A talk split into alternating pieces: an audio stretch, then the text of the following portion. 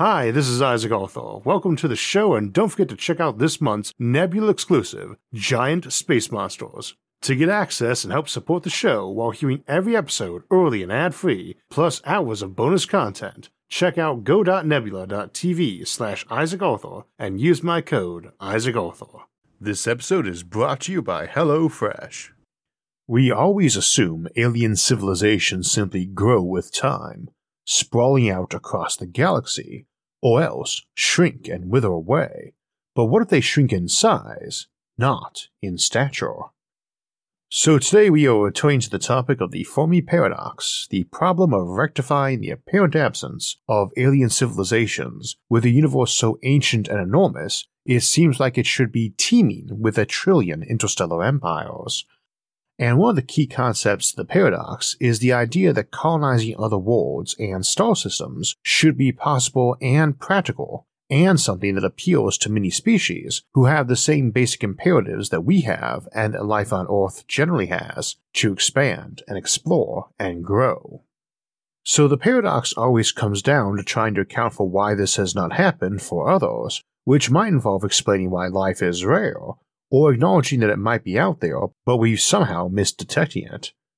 Generally, the reasons why are that we would expect intelligent life to be rare or short in duration, which falls under the great filters, or else that they are not rare but are hard to detect, which falls to SETI, the astronomical search for extraterrestrial intelligence, and finally why it might hide from us or ignore us, and regardless of their subcategories, most of our answers in this case end up being somewhere in those three main ones, or a fusion of two. One of the more common Fermi paradox solutions folks ask me to discuss springs from Moore's law of transistors, or the general tendency of computers to get smaller and smaller, and yet more powerful. The general idea is that civilizations would follow a similar pathway, getting more miniaturized, opting to grow, yet doing so by needing less and less resources for each person. This solution has a number of problems we'll get into, but from years of thinking and feedback on it, I think it might be a bit more plausible than I sometimes give it credit for. But of course, all of the Fermi paradox solutions have some issues, ranging from relatively minor to multiple and gaping, to the point that I suspect some critical part of our modern perspective on the universe must actually be wrong or somehow skewed. One of those notions is that life arises from common ancestry and, through a long series of mutations, while under environmental pressure, diverges into different forms which share common characteristics that emerge from repeated natural selection coin flipping, uh, principally any trait that makes them more capable of survival or of protecting their own species or ecosystem is going to persist in future generations more often than other traits. This is, more or less, what we would call evolution, and its main focus, an emergent property of biology in its most general sense, so it's something we expect to be somewhat universal. Because of this, we assume a species has some drive toward betterment, and that even an intelligent one with science, technology, and abstract thought still has this as their default end goal, even if they are aware of it consciously and able to resist it or dismiss it. That is an important caveat, since by default we might expect any technological species to seek and colonize other worlds once they can do so practically. But we are also aware of the various pros and cons of that general strategy, and we also would be expected to seek the capability to alter our own minds and instincts, which is to say, a technological species has to worry about addictions and pathological or maniacal behavior, and would seek the science and technology to manage those too, and such technologies probably let you switch off or dampen a specific motivation, like the drive to explore or split the drive to expand, for good or ill. So the default is a civilization seeking to colonize the stars, but we can't ignore that they, or some non natural successor they made, like artificial intelligence, might lack that motive. And the follow up on that is that while they probably would not be looking to remove all pioneer spirit or ambition, they might opt to dampen or redirect specific forms of it toward others. Indeed, we often do this already, and it's hardly new. And for today's topic, that redirection is the notion that we compact ourselves rather than expand ourselves, doing more with less, and thus still growing our numbers, but through miniaturizing the individual. So if you need half the resources to support someone as you did a generation ago, then you could double your numbers and use those new folks to help find a way to have things again, letting you double again, and so on ad infinitum. And that's the first flaw in this, that it does require the miniaturization be ad infinitum, because the moment that you grow faster than you can miniaturize, you need more resources, and not all those resources are infinitely reusable, getting expended. What's more, finding ways to grow more food on less land presumably has its limits. Now, this is where the computer angle comes in, because the assumption is that we can upload our minds to computers or create progeny and civilization built on computers, or possibly living in virtual worlds, and these virtual worlds offer far more variety than we expect the actual universe to have. So the basic reasoning is that a humanity, or post-human successor, or aliens, opt to create vastly more efficient and compact, but also more interesting, virtual worlds to live in and there is a certain tendency to assume Moore's law about computer improvements would continue indefinitely. Even about 5 to 10 years ago, many of those futurist minded folks I tend to discuss these concepts with were often very resistant to any implication that there was a limit to how long we could keep doubling processor speed every couple years, or a hard limit on how compact computers could get. This has waned a bit. We are hitting the hazy limit of what a silicon semiconductor transistor can be compacted into, just a few atoms in size, as we brush close to the edge of quantum uncertainties. At the same time, desktop computers aren't really improving as fast as they used to, and folks don't seem quite as emphatic about Moore's Law being eternal. So, in the last few years, I have noticed I actually get far fewer arguments for eternal miniaturization as a Fermi paradox solution. But some modify this by fairly pointing out that the level of miniaturization you could do is probably finite, but the amount of available universe to colonize presumably is finite too. So, too, while miniaturization options may be infinite, as may the universe, your ability to get new bits of it is a factor to consider, the universe may be infinite, but if you can only get to 10% more new systems in a given generation, that's all you can grow. And the same limitation applies to miniaturization. If you can only get 1% more miniaturized in a period, but grew 2%, that's not sustainable. And indeed, likely neither rate is sustainable since resources do get used up. Even the stars die. Entropy slowly eats away your gain, so that even though you could support X number of people now, tomorrow the numbers you could support would be reduced just a little bit, and a bit more the day after, unless you either got more efficient or got more resources. You have to keep getting new resources and growing that way or miniaturizing, not just to permit new growth of your people, but just to keep from declining. So the other objection, and the one I usually raise, is the either or issue, which is to say that there's nothing stopping you from doing both strategies. Go colonize new worlds while finding out better ways to use what you already have.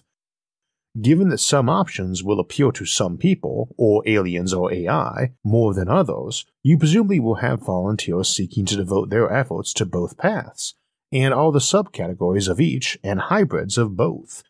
Assuming you have not classified such people as insane and sought to treat them, which is very possible and a point we'll come back to later. Now, a civilization might not care about growing, and indeed might object to it. To a high tech civilization, every new mouth to feed might be an eternal one, too, as methods of life extension might make the idea of growing old and dying a thing of the past, especially for digital civilization living in virtual worlds on computers to an individual lost in virtual empires of their own making, potentially existing in those for untold centuries, most of what drives us to unity as a culture and species go away, such as desiring offspring in spite of them competing with us for limited resources and influence. One might ask if there is any inherent value to increasing your numbers, and post biological organisms with no overriding hormones or any fear of death by old age might think the answer is no. And this is where we get to two problems with our normal perspective on this. The first is that a virtual civilization living in a billion private paradises probably isn't very good at running a civilization anymore, and we have examined that concern before and may give the topic of virtual reality or neurohacking possibly wrecking civilization their own episodes. But for today, we'll raise our usual main rebuttal on that. Any civilization capable of building hyper-realistic virtual realities, populated with virtual characters who do even an okayish job at mimicking human behavior, and thus is attractive to most humans as an alternative to living in the real world, can also build ultra good robots capable of colonizing space or harvesting space resources. We'll return to that point later too, but the other problem is that purely digital or mind augmented humans, who are featured in most virtual or digital civilization scenarios, are not necessarily experiencing time at the same rate we do. Indeed, as we've discussed in our post human and cyborg episodes, they are likely to experience variable time. Think of them as having processors and fuel as their brains, and how fast they run them is how fast time passes for them, in terms of thinking, as compared to in the outside universe. And of course, if your whole existence is digital in a digital world, that essentially means time passes at whatever rate you choose at the time. This will be bound by many factors, and one is that it is generally cheaper to run slower, using less energy to calculate the same things, or have the same thoughts at a slower rate. This is the notion behind the black hole farmers we discuss in our Civilizations at the End of Time series. But speed, while less efficient, has many advantages, especially if competing for finite resources, or if your resources spoil, or your machinery decays with time, or you have a certain baseline where slower isn't much better. And for digital critters mimicking human intellect on a computer, odds are good this would be a lot faster than we experience.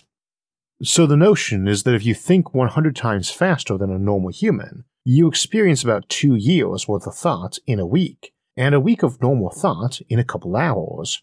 But this also means you experience a 40 year journey to another solar system at a fraction of light speed as 4,000 years. Now, the upside of being such a being is that you can slow your time down too, so as to exist for centuries while only experiencing a few years. And in point of fact, we usually assume slowing or speeding of subjective awareness for transhumans and digital consciousnesses, what we call frame jacking, could be occurring millions of times faster or slower than normal times, not hundreds. So this would seem to advantage such a civilization at finding colonists and running interstellar civilizations. Those travelers can experience the journey at whatever rate they want, presumably even totally frozen. Indeed, they can experience it at normal time or sped up time if they like, given they might already live on a computer in a simulated reality some or all the time. They make this voyage partially for curiosity, but also because a virgin solar system offers them virtually unlimited resources to continue their own existence. Indeed, that is the case, and what's also the case is they might be able to make such journeys at light speed by being sent as a radio or laser signal of data, and so too a small number of colonists can be copied millions of times to produce colonies if needed. Indeed, given that such a civilization might number in the quadrillions back here on or near Earth, and that copied minds diverge from the originals in each other, you should have little problem finding billions of volunteers, and even a few thousand volunteers should give you a multiplicity of qualified candidates for every necessary slot, especially given that they might be superhumanly intelligent and nigh immortal, which makes them likely to be skilled at many things. Consider if a copied mind diverges, then a pool of a thousand randomly selected colonists from a pool of 10,000, even cutting that down to being random only from specific candidates, like one biologist selected from five available, offers more potential combinations and permutations of colonists than stars in this galaxy and divergence of personalities from different combinations of friends and co-workers and different plants with different challenges would ensure those folks had very little in common with their clones a thousand light years away and thousands of years diverged. I should probably note, though, that we are assuming their civilization does have outlier folks who want to colonize. They might not. One case makes a pretty good argument that our civilization's pioneers and inventors and researchers are all outliers, maybe even crazy. And I've heard the analogy that a lot of our civilization's achievement is achieved by encouraging and yoking obsessive workaholics. This episode isn't on the Pareto principle or its psychological variant for human productivity, Price's Law, But if it were true that a lot of civilization's forward momentum, creatively and scientifically, was being driven by a relative minority of folks who are rather atypical in motivation drive, to the point of being obsessive or maniacal about some pursuit, like exploring or scientific research or writing or art and so on, a sufficiently advanced civilization probably has the ability to fix that behavior and might feel morally obliged to. They may not want to make gains by what they saw as the neglectful abuse of some members for a reason akin to why we dislike dangerous testing on humans, even when doing so might save many more lives. Bit of a tangent and not one unique to miniaturizing civilizations, but such miniaturization is inherently based on altering human minds by at least shifting them to some other substrate besides a meat brain, like semiconductors, so, given they're embracing that option, mind alteration of an extensive thing is likely to be something they are very good at and more open to doing. We have to acknowledge then that such a civilization has the ability to colonize the galaxy or harvest it with ease. Now, one concern with a society of individuals or small groups in a vast Dyson swarm of computer realities around our sun is that they really have no personal motivation to go to those new systems, Whatever science fiction shows us, worlds out in the galaxy will have a certain boring sameness, if they are all uninhabited dead rocks when we get there, compared to endless virtual worlds of our creation. Curiosity is not a bad reason to send probes, but mostly you send out harvesters to bring back more resources for building and fueling more virtual worlds, or for fueling them longer or faster. Speed can still matter though, and partially because competition might be in play, I do not think the future of posthumans in virtual worlds is necessarily a trillion people ruling over their own personal world of simulated citizens as petty god kings.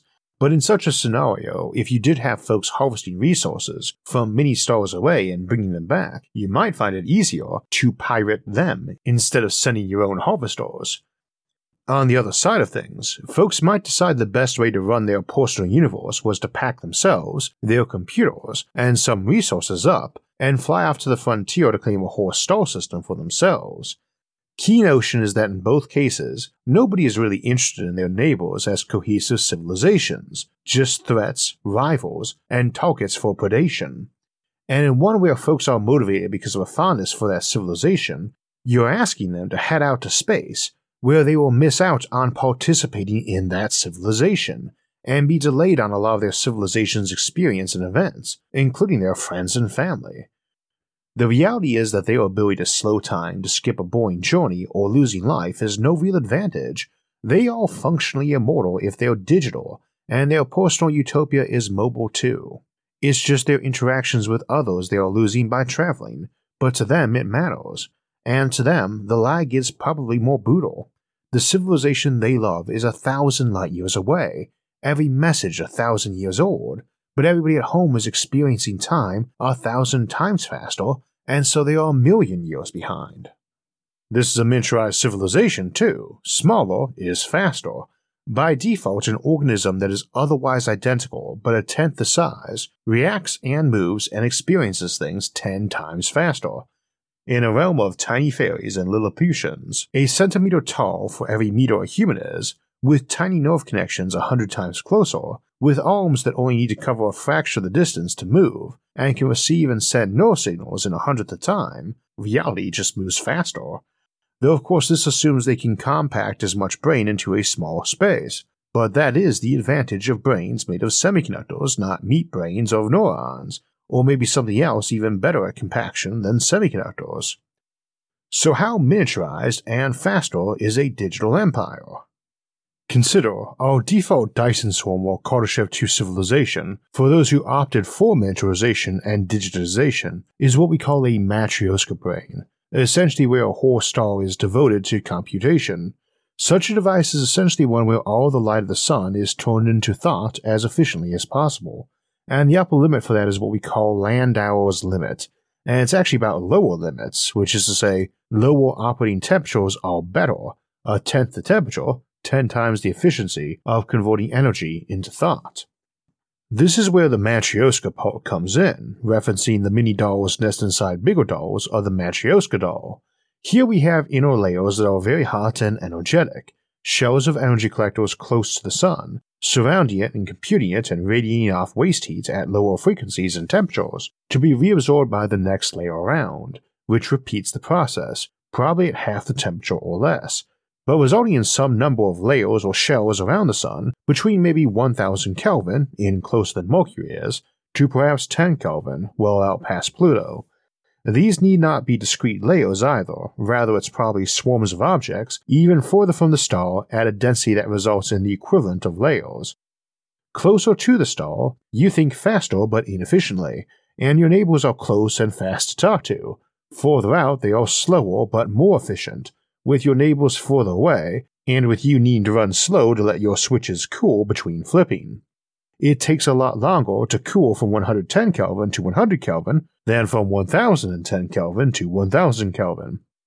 Alright, let's run the numbers for two of those layers real quick. One at Earth temperature, 293 Kelvin, and one at a bit under Pluto's, 29.3 Kelvin. We usually assume a human mind, emulated on a computer, could run at about 10 microwatts of power at the level of efficiency at Earth room temp, and that the other one, at a tenth the temperature, would do it 10 times more efficiently, a single microwatt. Obviously, those are very loose figures. The sun gives off 4 times 10 to the 26 watts, so the Earth temperature layer is capable of simulating 4 times 10 to the 31 people, 40 million trillion trillion people. The outer quarter layer is capable of doing 400 million trillion trillion folks, now, they might be running 100 times faster than us and be 100 times less numerous, but let's keep to human normal intelligence and speed for the moment. What's this look like? Well, if we think of these as actual shells divided into solar panels and processing chunks, then if divided into pieces creating digital people with the human norms for thinking speed and intellect, then that inner sphere, about an AU in radius, is divided so that each individual square meter of that shell is home to 100 million digital people. Each fingernail sized area of a square meter home to 10,000 people. Incidentally, that outer shell at a tenth the temperature is 100 times further from the sun and 100 squared or 10,000 times bigger, though 10 times more efficient, on the same amount of power, even if it's redshifted much cooler, hence 10 times as many people on 10,000 times more surface, a thousand times less dense. But that's still 10 people per fingernail sized spot. Now that means communication times at light speed with your nearest 10 billion neighbors are basically nothing, much like it is here and now for the 8 billion of us here, not even a tenth of a second of round trip communication anywhere on Earth. For these folks in the low density outer shell, 10 billion are in a spot only about 30 meters across, and light doesn't need a tenth of a second to cover that distance, it needs a ten millionth of a second. Let's instead say everyone is operating a thousand times faster, though, here on this slow outer shell. Now the population density drops a thousandfold to 1000 per square meter, and your nearest 10 billion neighbors takes up an area of a square kilometer. Signals back and forth take microseconds, but to you they feel like milliseconds, this is still fine. You can communicate with an entire world of people at speeds faster than you can really talk, even subjectively frame jacked up. Let's scale again. A million times faster thinking. A population density of 10 meters per person now, a small room sized area, though only out here, far past Pluto. In that inner shell near Earth, the real estate at a million forward thinking is still putting folks into spaces measured in centimeters, 100 per square meter, what we looked at in our last example, only they speak to each other in microseconds, but since they experience time a million times faster, this is about human speed now.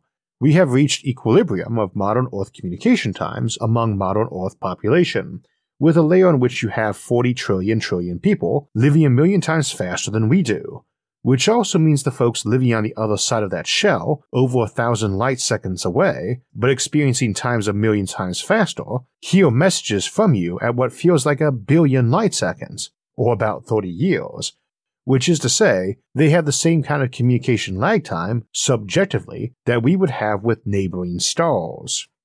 But back here past Pluto, though, that means your 10 billion nearest neighbors now occupy a space of 100 billion square meters, that's the area of a square over 300 kilometers per side, where light takes about a millisecond to carry messages around, but to you a millisecond is a thousand subjective seconds, and you've got lag times of minutes in conversations, like if you are on the phone with folks on Mars or Venus. Alternatively, folks on the other side of this outer shell are having conversations with their distant neighbors taking thousands of subjective years, since it's 100 times wider than the inner shell we just discussed. They are still squeezing 400 trillion trillion people into this layer, an entire galactic supercluster worth of traditionally colonized planets, so the idea that conversations with others in the far edge of their sphere might take thousands of years instead of hundreds of millions for a supercluster is still better. Now, odds are good many of these folks would feel no need for live conversation with billions of near neighbors either, let alone those insanely huge numbers we discussed. But if they do, slowing down to have real time chat with those further away might feel like taking a long trip away from friends and family, and regardless, we would assume folks would gravitate to the place that allowed them the best optimization of cost of energy per thought, speed of thought, and social interconnectivity, depending on their preferences. This was also the extreme upper case of efficiency under known physics. It's probably lower. Also, thinking more and thinking faster are not necessarily the same thing. 10 times more brain power, but running at normal experiential rates, might be the norm too. The takeaway, though, is that the outer layers have very different economics and civilizations than inner layers, sort of like urban versus rural. The compact areas, or hotter areas, are more expensive to live in, but more desirable real estate in many ways. Critical notion, though, is that we are seeing an optimization probably hitting somewhere on the fast side of a thousand times normal thinking speed, so for these miniaturized civilizations, interstellar space and its lag times for travel time and communication become that much worse. We said they can cram an entire galactic supercluster's population into one solar system fueled by a single tiny star. But to them, the interstellar distances between stars, in terms of subjective time experienced, feel like intergalactic distances. Giant tiny empires in a Dyson swarm worlds worth of people in spaces the size of buildings, not planets, possibly each of those people enjoying simulated worlds all of their own. And if they are experiencing life a million times faster than we do, that colony ship to Alpha Centauri that's going to take a few decades to arrive, and a century or more before any resources might come home, is an investment taking 100 million personal years to pay off. Nonetheless, I think they still would colonize or resource harvest but they might be much more restrained in how far they would go, yet they should still wish to expand. So I don't feel this option of miniaturization works solidly as a Fermi paradox solution, this realm of tiny little giants living at super speeds, but it is a much stronger argument on contemplation than it seems on initial inspection, and it's certainly a fascinating contemplation, and perhaps worth remembering that if those folks living a million times faster were watching this video now, for them, it would have seemed to take several decades to play, an entire natural human lifetime. So, as we are moving into the holiday season, it tends to be a great time for both doing some cooking and spending some time with friends and family. And my wife Sarah and I tend to do a lot of cooking together and have friends over a lot. And one of the things I love about HelloFresh is that it's always been recipes neither of us has made before, so it switches things up a bit. That's especially nice right after Thanksgiving if you've been working through a lot of leftovers. And with all the running around in life, especially at holiday season, it really is nice just to get the entire recipe delivered to you with everything you need fresh off the farm, pre measured, and the instructions easily laid out to make the meal. The recipe cards are perfect for it, and I was joking with a couple other creators who also do HelloFresh about the growing photo of recipe cards we all seem to be collecting, and they offer 50 menu and market items to choose from every week, including tons of seasonal options, and I lost count of how many recipes they had on their website, including plenty of gourmet, vegetarian, and calorie smart options. That includes quick and easy options for 20 minute meals and easy cleanup, and they put a real focus on minimizing waste and using recycled shipping materials as part of their goal for maximizing sustainability so you can get the food to your door while minimizing waste. And they can also ship to your friend's door too, and your friends will enjoy the HelloFresh box a lot more than the usual gift basket of cheese and sausage and the recipes are also great for entertaining and having guests over for dinner. With the giant selection, easy instructions, and straight to your door fresh ingredients, It's no wonder HelloFresh has more 5 star reviews than the other meal kits, and you can try them out today. Just go to HelloFresh.com and use code IsaacArthur14 to get 14 free meals and 3 free gifts, plus free shipping. Eat fresh, eat healthy, eat variety, and eat sustainably. And again, you can try it out for free today. Just go to HelloFresh.com and use code IsaacArthur14. So we're into December now, and next week we will look at upcoming advances in material sciences on December 9th. Then we'll have our Sci Fi Sunday episode on December 12th to look at folks staking and jumping claims on asteroid mines and similar. Then we'll move on to a discussion of vertical farming, the technology that may let us nourish many billions of people while keeping our planet pristine. Then we'll look at escaping the galaxy the week after that, if we need to get away from someone who's blown up our planet, before closing out the month and the year with a look at challenges we'll be facing in the next 100 years. Now, if you want to make sure you get notified when those episodes come out, make sure to subscribe to the channel. And if you enjoyed the episode, don't forget to hit the like button and share it with others. If you'd like to help support future episodes, you can donate to us on Patreon or our website, isaacarthur.net and Patreon and our website all linked in the episode description below, along with all of our various social media forums where you get updates and chat with others about the concepts in the episodes and many other futuristic ideas. Until next time, thanks for watching and have a great week.